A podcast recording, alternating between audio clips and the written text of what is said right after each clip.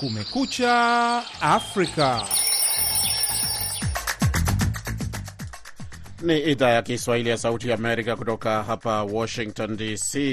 Karibu msikilizaji kwa matangazo yetu, ikiwa hapa Washington ni saa nne usiku ambapo ni Jumatatu asubuhi Afrika Mashariki na Kati, tarehe 15 mwezi Januari mwaka 2024.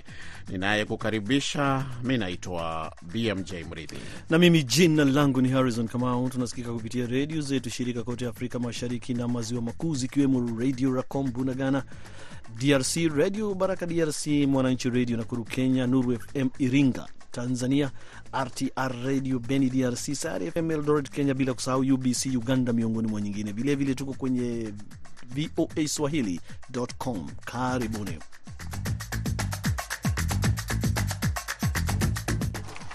katika matangazo yetu asubuhi ya leo. Wamarekani katika jimbo la Iowa wajiandaa kushiriki kura ya mchujo kuwateua watakaogombea uraisi baadaye mwaka huu. Na kwenye taarifa nyingine ni kwamba uchaguzi wa Comoros umekamilika Jumapili, Jumapili ukitarajiwa kutoa ushindi kwa mhula wa nne na watano wa miaka mitano wa Rais Azari Osmani. Hivyo ni vidokezo tu vya baadhi ya taarifa tulizokuandalia katika Kumekucha Afrika, matangazo ya takriban dakika 30 kutoka hapa Washington. Lakini kwanza, kabla ya kukujuza yalojiri kutoka kwa waandishi wetu, tupate habari za dunia zikisomwa na mwenzangu Harrison Kamau.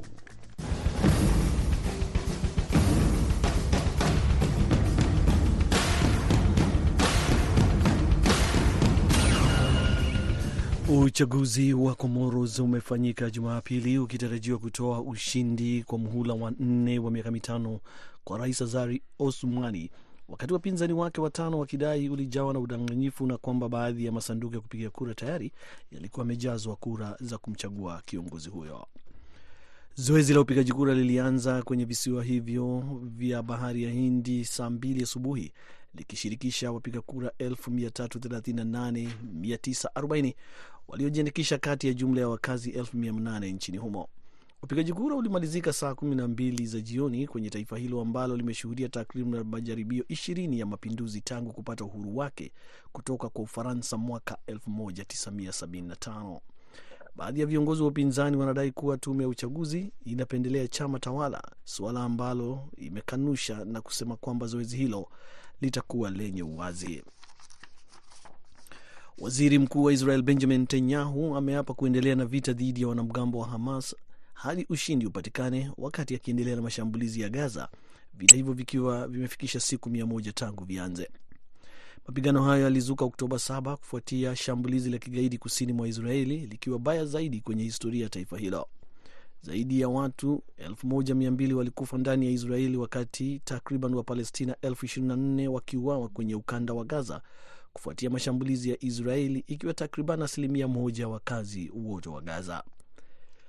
Wakati Hamas wakiendelea kushikilia zaidi ya mateka 100 hadi watu 1120 walianza maandamano ya saa 24 mjini Tel Aviv Jumamosi kuitisha serikali kurejesha mateka wote nyumbani.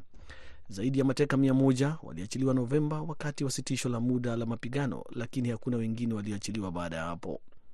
Makampuni mengi pamoja na mashirika ya Israel Jumapili, ambayo ni siku ya kawaida ya kazi, yaliadhimisha siku mia moja za mapigano hayo kwa kusitisha shughuli kwa dakika mia moja kama ishara ya kuunga mkono mateka walioshikiliwa pamoja na familia zao. Zaidi ya nchi 80 zilikuwa na mazungumzo siku ya Jumapili kufuata mwafaka, kufuta mwafaka juu ya kanuni za kutafuta amani kwa Ukraine, huku wenyeji wenza wa Uswizi wakikiri kuwa kujumuisha Rasia bado hakujakaa sawa kwa kiasi fulani. Sande Shomari anaisoma taarifa kamili. Washauri wa usalama wa taifa kutoka nchi 83 walifanya duru ya nne ya majadiliano kulingana na mapendekezo kumi ya rais wa Ukraine Volodimir Zelenski ya amani ya kudumu na ya haki nchini Ukraine, ikiwa karibu miaka miwili baada ya uvamili kamili wa Rusia. Mazungumzo hayo yaliongozwa pamoja na mshauri wa rais wa Ukraine Andri Yermak anayeongoza ofisi ya Zelenski na waziri wa mambo ya nje wa Uswisi Ignazio Cassis. Lengo ni kujitayarisha ili tuwe tayari kuanzisha mchakato na Rusia wakati muda utakapowadia, Cassis aliwaambia mkutano wa waandishi wa habari. alisema mazungumzo hayo yalipaswa kutafuta njia ya kulijumuisha Rusia wakati fulani, lakini hadi sasa si Kiev wala Moscow iliyo tayari kuchukua hatua hiyo. Mkutano huo ulikuwa unafanyika katika eneo la kifahari la Davos, mashariki mwa Uswisi, katika mkesha mkutano wa siku tano wa kongamano la kiuchumi la dunia la wafanyabiashara na wanasiasa wa hali ya juu duniani. Unaendelea kusikiliza idhaa ya Kiswahili ya Sauti Amerika moja kwa moja kutoka Washington DC. Wafanyakazi wa meli ya mizigo iliyoshikiliwa na Iran wiki iliyopita kutokana na mzozo na Marekani wapo salama. Wamiliki wa meli hiyo kutoka Ugiriki wamesema Jumapili. Kampuni ya Empire Navigation inayomiliki imesema kupitia taarifa kwamba mshirika wake amewasiliana na mamlaka za Iran na kuripoti kwamba wafanyakazi wote waliokuwa kwenye meli hiyo kwa jina St Nicholas wapo salama na wenye buheri ya afya. Kampuni hiyo imeongeza kwamba hawajaweza kuwasiliana moja kwa moja na wafanyakazi wote 19 wa meli hiyo iliyopeperusha bendera ya visiwa vya Marshall na kulazimishwa na Iran kutia nanga kwenye bandari ya Bandar Abbas. Miongoni mwa wafanyakazi hao 18 ni raia wa Ufilipino na mmoja raia wa Ugiriki. Iran ilisema kwamba ilikamata meli hiyo karibu na Oman Alhamisi kulalamikia wizi wa mafuta yake kutoka kwenye meli hiyo na Marekani mwaka jana, wakati huo ikijulikana kama Suez Rajan. Chombo cha habari cha serikali ya Iran kimesema wapiga kura wa Taiwan mwishoni mwa wiki walipitia ushindi walipatia ushindi chama tawala chenye msimamo wa kujitawala cha kisiwa hicho cha Democratic Progressive DPP, ikiwa hatua ya kihistoria kwenye uchaguzi wa rais licha ya shinikizo kutoka China. Wakati mataifa mengi ya kidemokrasia kote ulimwenguni yakipongeza rais mteule wa DPP Lai Ching-te kutokana na ushindi wake wa Jumamosi, Beijing imedai kwamba ushindi huo hauonyeshi maoni ya Wataiwan walio wengi, ikidai kuwa Taiwan itabaki kuwa himaya yake.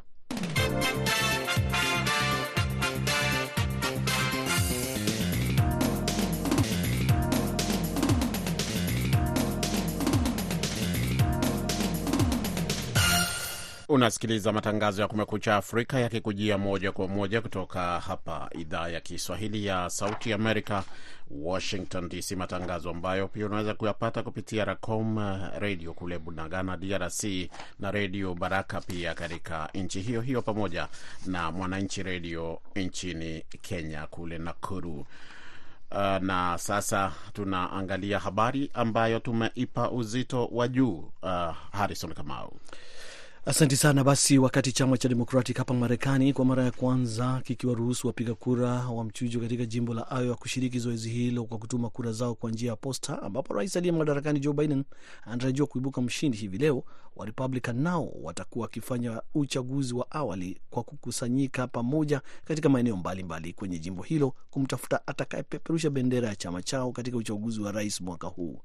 Ken Farabong wa Sauti America anatuarifu zaidi kutoka Iowa, naye BMJ Muridhi hapa anatusomea ripoti yake.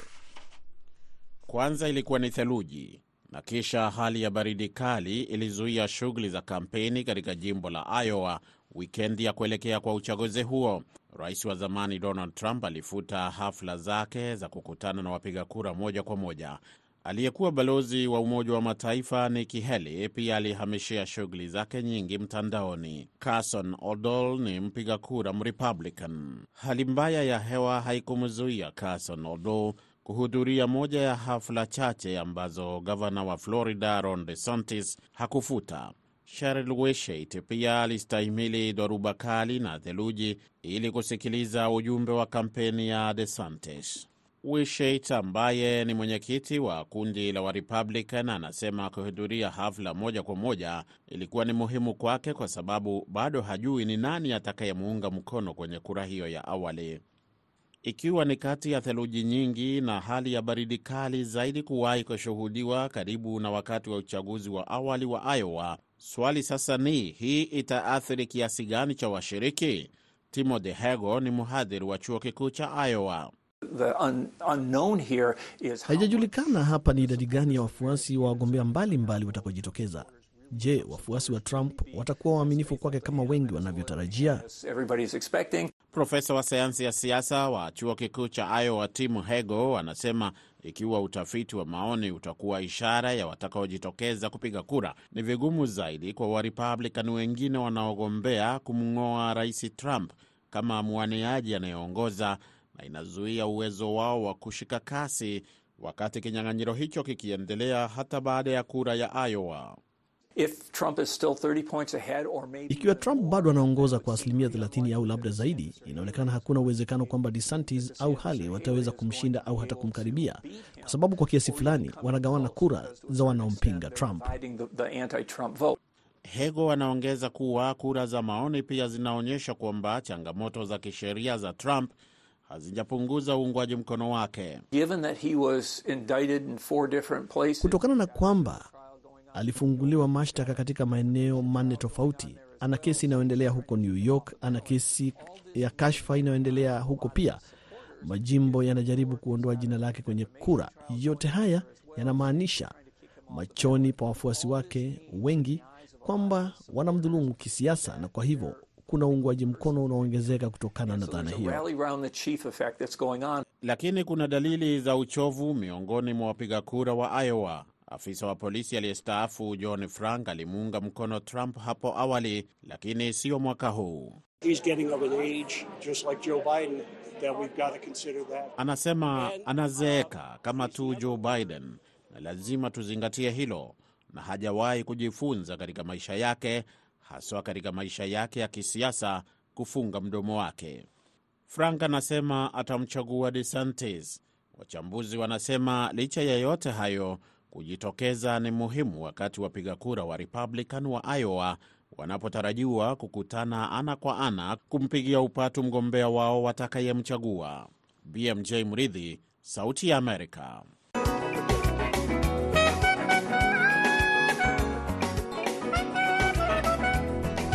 Iwapo ndo kwanza unajiunga nasi msikilizaji, ni matangazo ya asubuhi kutoka hapa Washington, zikiwa zimegonga saa 4 na dakika 12 usiku e, ambapo sasa nampisha tena mwenzangu Harrison Kamau aendelee na habari za dunia.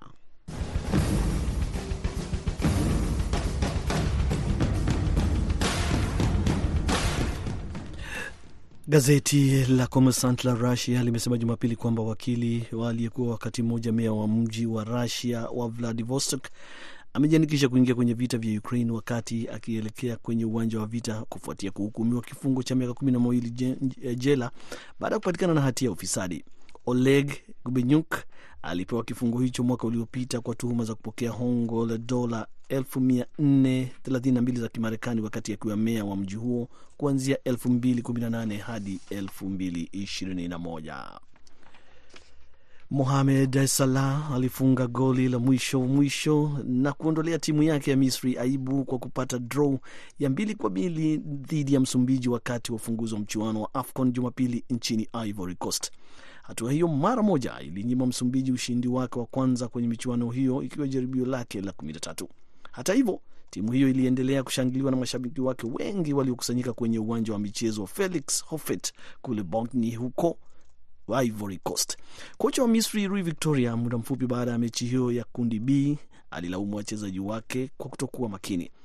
Ilikuwa ni siku yenye mshangao mkubwa kwa kuwa Cape Verde pia ilicharaza Ghana mbili moja, wakati Ghana ikitoka sare ya moja kwa moja dhidi ya Equatorial Guinea. Basi tutaendelea kukuletea taarifa zaidi za michuano hiyo kadri inavyoingia kwenye matangazo yetu mengine.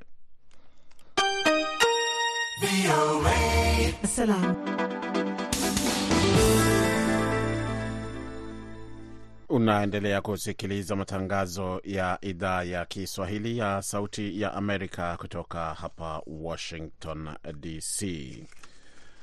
Uh, tuende moja kwa moja hadi nchini Tanzania ambako baadhi ya vijana wanaofanya biashara kati ya Tanzania na Kenya wanalalamikia kuendelea kukabiliwa na vikwazo hasa katika maeneo ya mipakani, hasa wakati wanaendelea na shughuli zao, na wameomba wakuu wa nchi hizo zinazounda jumuiya hiyo kutekeleza eh, kwa vitendo aha, ahadi ambazo walizitoa ili malengo ya kuundwa kwa jumuiya hiyo yaweze kufikiwa kama ambavyo anaeleza mwandishi wetu Asiraji Mvungi. Miongoni mwa malengo makuu ya kuundwa kwa Jumuiya ya Afrika Mashariki ambayo sasa ina nchi saba wanachama ni pamoja na kuwaunganisha wananchi kiuchumi na kuwawezesha kufanya biashara bila vikwazo, suala ambalo hata hivyo wananchi haswa vijana wanasema bado lina vikwazo vingi. Baadhi ya vijana hao wamesema kwa muda mrefu sasa licha ya wakuu wa nchi na pia watendaji wa jumuiya kutoa taarifa zinazoelezea mafanikio yakiwemo ya kuondoa vikwazo, bado biashara miongoni mwa nchi wanachama ni ngumu, haswa kwa wananchi wa kipato cha chini kutokana na kukosekana kwa sarafu moja. Tulihitaji tuwe na sarafu moja ili tuweze kuwa na nguvu ya pamoja kwenye uchumi. Mpaka sasa hivi ni jambo ambalo halijafanikiwa bado, uchumi hauko vizuri, mambo hayako vizuri. Nilijua kwamba hizi nchi hizi, inapotokea jambo ambalo nina baya kwenye nchi labda mojawapo kati ya nchi hizi, jumuiya isimame kukemea lile jambo kwa nguvu kabisa. Aidha, vijana hawa wamesema katika kipindi cha zaidi ya miaka ishirini sasa pamoja na kuwepo kwa baadhi ya mambo ambayo yanaendelea kuonyesha mwelekeo wa mafanikio, changamoto bado ni kubwa, ikiwemo ya baadhi ya viongozi na hata watendaji kuendelea kutoa ahadi zisizo na utekelezaji, suala ambalo linajenga hofu kwa wananchi, ikiwemo ya kwamba jumuiya hiyo itaendelea kuwa ya viongozi badala ya wananchi kama inavyoelezwa. Kwa yale ambayo yanawezekana tuyafanye kwa ufanisi wa hali ya juu lakini kwa yale ambayo hayawezekani kulingana na mitazamo ya nchi husika, tuwaeleze wananchi kwamba hiki hakiwezekani kutokana na, na ideoloji yetu, lakini yale yanayowezekana yafanyiwe kazi. Akizungumzia malalamiko ya vijana hao, katibu mkuu wa Jumuiya ya Afrika Mashariki Dr. Peter Mathuki, pamoja na kukiri kuwepo kwa changamoto, amesema jitihada za kuzikabili zinaendelea na amewaomba vijana na wananchi wa nchi wanachama kwa ujumla kuendelea kuwa wavumilivu na kutoa ushirikiano. Sarafu ya pamoja, hiyo ni jambo kweli wananchi wenyewe wameiongelea kwa muda, na pia washikadau haswa kutoka kwa sekta binafsi. Kwa hivyo tutaanzia kuifanyia kazi, tuone namna gani tutakuwa na sarafu ya pamoja, ndio endelee kusaidia na kuchangia ukuaji wa jumuiya wetu. Kwa hivyo wananchi wasubiri, na tunaomba wawe tufanye kazi kwa pamoja. Wakati Jumuiya ya Afrika Mashariki inaundwa tena kwa mara ya pili mwaka 1999 baada ya ile ya awali kuvunjika, wakuu wa nchi walikubaliana kuwa na umoja wa forodha, shirikisho la kisiasa na sarafu moja ili kurahisisha ukuaji wa uchumi, malengo ambayo asilimia kubwa bado hayajafikiwa. Ripoti kwa niaba ya Sauti ya Amerika kutoka Arusha, Tanzania. Mimi ni Asiraji Mvungi. Shukran sana uh, Siraji Mvungi ukiwa hapo Tanzania. Twende mpaka nchini DRC. Tume ya uchaguzi katika taifa hilo uh, la Jamhuri ya Kidemokrasia ya Kongo imetangaza rasmi matokeo ya uchaguzi wa wabunge wa taifa na wale wa mikoa pamoja na madiwani ambao ulifanyika mwezi Disemba tarehe 20 mwaka uliopita. Kwa mengi zaidi tuungane na mwandishi wetu Ostel Malivika akiwa mjini Goma. Mumbere Shabuli Sembo mwenye heri ni mkazi wa mji wa Goma aliyeshiriki uchaguzi wa uraisi na ubunge wa taifa na mikoa pamoja na madiwani tarehe 20 Disemba iliyopita. Aomba wabunge wote ambao wametangazwa na tume huru ya uchaguzi kuwajibika na kufanya mabadiliko, wakiepuka rushwa, hasa kukubali sheria zisizosaidia wakazi wa kawaida. Wanabunge wote wa Kongomani waungane juu ya swala la amani katika Kivu ya Kaskazini hata na Ituri. Alafu ya pili, wangeliweza kuangalia mambo ya barabara na rais kwa miaka tano ambayo tumempatia. Ya tatu, nafikiria waweze kupiganisha rushwa katika government yetu ya Kongo, sababu rushwa inakuwa kama vile inaua Kongo, inaacha Kongo haiendelee. Mashirika mbalimbali inayowakilisha wakaazi kutoka miji na vitongoji na mikoa mbalimbali wakiomba serikali mpya na wabunge wapya ambao wametangazwa kwenda Kinjasa kuwajibika. Plasini Nzilamba: matarajio tunayo kwanza kwa jimbo la Kivu ya Kaskazini ni kuwa inabidi warudishe amani, watetee amani na usalama, ili raia wa, hawa ambao ni wakimbizi leo ambao wametoka Ruchuru, Masisi na penginepo na Nyiragongo warudi katika maskani yao. Ya pili ni kusema kuwa matarajio kuboresha maendeleo maendeleo ya vijiji vyetu katika jimbo la Kivu ya Kaskazini na hasa humu nchini ni kuboresha jeshi ambalo linalokuwa imara daima kupigania ulinzi wa raia na mali yake, na pia uongozi ambao kujua kupokea maslahi ya raia na kuyatimiza. Hii ikiwa imeondoa wasiwasi kubwa iliyokuwepo kuhusu wizi wa kura, akisisitiza Plasidi Nzilamba, mmoja wa waratibu wa mashirika ya kiraia Kivu Kaskazini, kuwa hata matangazo haya yametokea nyuma ya muda ambao ulitayarishwa. Kwetu ni kusema kuwa ni matangazo ambayo inaleta tosha woga kati ya watu, kwa sababu eh, watu walikuwa wamezani kuwa hayatatangazwa na kunakuwa jitihada za kuanza sasa kufanya rushwa na kuharibu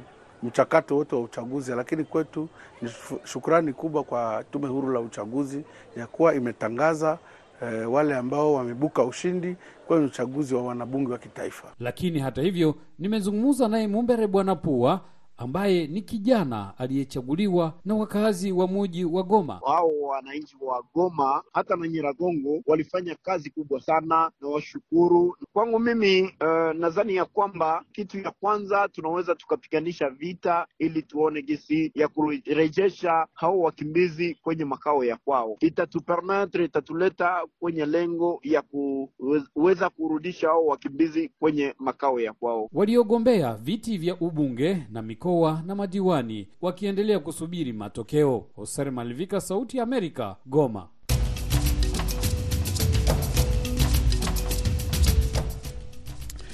Katika jamii na maendeleo, tunasalia katika jamhuri hiyo hiyo ya kidemokrasia ya Kongo, ambako siku chache tu baada ya Burundi kufunga mipaka yake na Rwanda, raia wa mashariki ya Kongo wanatoa malalamishi yao kwa vile walikuwa wamezoea kusafiri kupitia kwenye mpaka wa Ruhwa katika kati ya Burundi na Rwanda kwa sababu za kiusalama na tatizo la miundombinu ya barabara. Kutoka Bukavu, mwandishi wetu Mitima De La Chance ametuandalia makala haya. Ukosefu wa usalama njo shida kubwa, hata barabara itengenezewe, usalama mdogo ikikuwa barabara nao ni shida. Akiwa na begi lake mkononi, Rosine Mulikwa ni abiria ambaye hadi sasa bado anasita kusafiri Bujumbura kwa kupitia ndani ya bonde la mto Ruzizi. Hela zangu nitazibeba je? Hivi nakuwa nguvu, unajiuliza nikisafiri sawa hivi, mi niko na biashara yangu kwanza, ingali mwa agence Burundi, juu ifike hapa sitakuwa shida sawa. Mi naletea maji hivi, wanaweza niletea ishirini ama kumi, si unaona kama biashara yangu itaenda polepole sasa na bei itapanda. Ukosefu wa usalama na tatizo la miundombinu ya barabara ni changamoto kubwa kwa raia wa majimbo takribani yote ya Jamhuri ya Kidemokrasia ya Kongo, barabara zikiwa zimeharibika kupita kiasi. Mfano, kwenye barabara kati ya miji ya Bukavu na Uvira ndani ya jimbo la Kivu Kusini, ambapo maji ya mafuriko yamebomoa vilalo takriban vyote. Hadi sasa ahadi za serikali ya Kongo kukarabati barabara hiyo ya taifa namba tano hazijatekelezwa na sasa baadhi ya raia wa Kongo wanaosafiri wanapendelea kupita katika nchi jirani ya Rwanda, wakihepa barabara hiyo inayoitwa Ngomo, wakivuka upande wa Rwanda na baadaye tena wanavuka upande wa Kongo, eneo la Kamanyola, ili kuendelea na safari yao. Solange Lwashiga ni mwanaharakati wa haki za wanawake Kivu Kusini. Ameahirisha safari yake mjini Uvira kutokana na ubovu wa barabara. Sina mwili kabisa ya kuponda sababu kupita Ngomo wakati unafika Uvira au kutoka Uvira unafika hapa, unaanza kwanza kutafuta madawa unakunywa, sababu mwili yote imepondikana juu ya barabara mbovu mbovu mbovu. E, barabara si barabara jo maisha kuona wanafunga Burundi, wanafunga hatutapita Burundi, barabara jo kwenye mabarabara zinakwaka ni haya kabambi. Ilipashwa kuleta mafikiri mapya kwa kiongozi Felix Tshisekedi, amechaguliwa mara pili, tuone kama ile barabara itafunguliwa. Kwanza mi naweza penda ile barabara Rwanda na Burundi bafunge pour de bon, basifungule nione nini jo uh, wakubwa wetu wa nchi watafanya. Kumepita siku chache tangu pale shirika la usafiri la serikali ya jimbo jirani la Kivu ya Kaskazini SPT lilitangaza kwamba abiria wake watalazimika kupitia katika nchi za Rwanda na Uganda kabla ya kufika mjini Beni humo humo jimboni Kivu Kaskazini kwa sababu za kiusalama kwenye barabara inayopelekea mjini Beni upande wa Kongo. Barabara hiyo inatishiwa na vita dhidi ya waasi wa M23.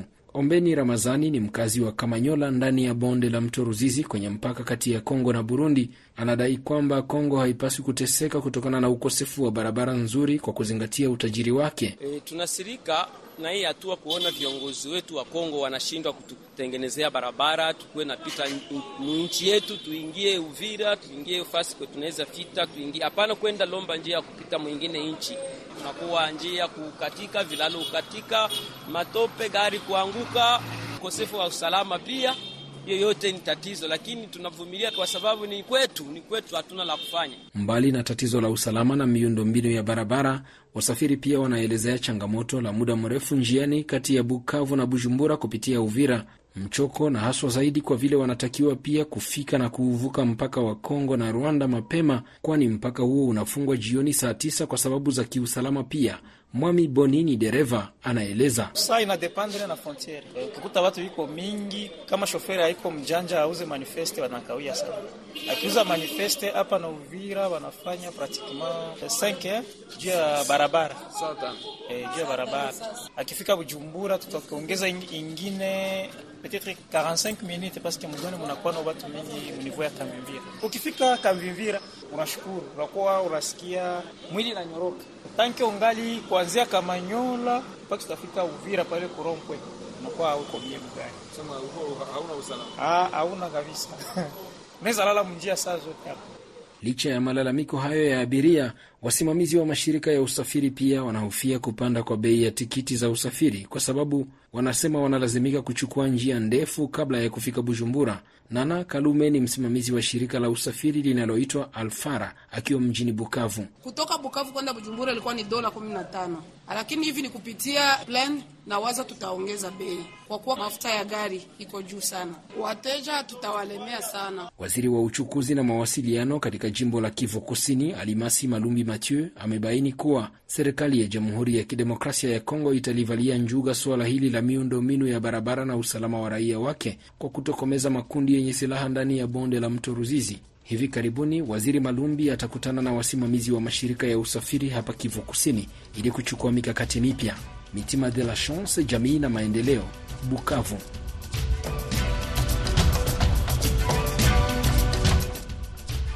Kipindi hiko cha jamii na maendeleo hukujia uh, kila siku wakati kama wale. Usikose kusikiliza uh, wiki ijayo ambapo tutakuwa na makala hayo uh, kutoka sehemu mbalimbali mbali kote uh, duniani na kote ambako wasikilizaji wetu wapo na ni matangazo ya idhaa ya Kiswahili ya Sauti Amerika. Muda mfupi ujao nitamkaribisha tena mwenzangu Harrison Kamau akusomee muktasari wa habari.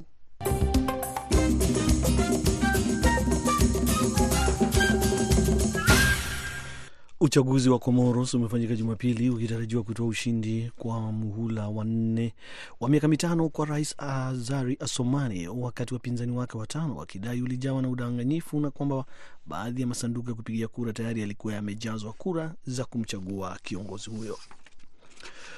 Waziri Mkuu wa Israel Benjamin Netanyahu ameapa kuendelea na vita dhidi ya wanamgambo wa Hamas hadi ushindi upatikane, wakati akiendelea na mashambulizi ya Gaza, vita hivyo vikiwa vimefikisha siku mia moja tangu vilipoanza. Gazeti la Kommersant la Russia limesema Jumapili kwamba wakili wa aliyekuwa wakati mmoja meya wa mji wa Russia wa Vladivostok amejiandikisha kuingia kwenye vita vya Ukraine wakati akielekea kwenye uwanja wa vita kufuatia kuhukumiwa kifungo cha miaka kumi na miwili jela baada ya kupatikana na hatia ya ufisadi. Oleg Umenyuk alipewa kifungo hicho mwaka uliopita kwa tuhuma za ufisadi. Mohamed Salah alifunga goli la mwisho mwisho na kuondolea timu yake ya Misri aibu kwa kupata draw ya mbili kwa mbili dhidi ya Msumbiji wakati wa ufunguzi wa michuano ya AFCON Jumapili nchini Ivory Coast. Hatua hiyo mara moja ilinyima Msumbiji ushindi wake wa kwanza kwenye michuano hiyo ikiwa ni jaribio lake la kumi na tatu. Hata hivyo, timu hiyo iliendelea kushangiliwa na mashabiki wake wengi waliokusanyika kwenye uwanja wa michezo Felix Houphouet Boigny nchini humo. Kocha wa Misri Rui Victoria, muda mfupi baada ya mechi hiyo ya kundi ba, alilaumu wachezaji wake kwa kutokuwa makini. Ilikuwa ni siku yenye mshangao mkubwa kwa kwamba kwa Cape Verde ilipata kucharaza Ghana. Na kwa hizo habari kuhusu michuano ya AFCON inayoendelea katika e, nchi ya Cote d'Ivoire e, tunafika mwisho wa matangazo yetu ya asubuhi ya leo kutoka hapa Washington. Kwa niaba ya wote ambao wamefanikisha matangazo ya leo, upande wa pili tulikuwa naye Dadi Balawe. Hapa studio nimeshirikiana na Harrison Kamau. E, jina langu ni BMJ Muridhi nikikutakia siku njema popote pale ulipo. Tuonane wakati mwingine inshallah.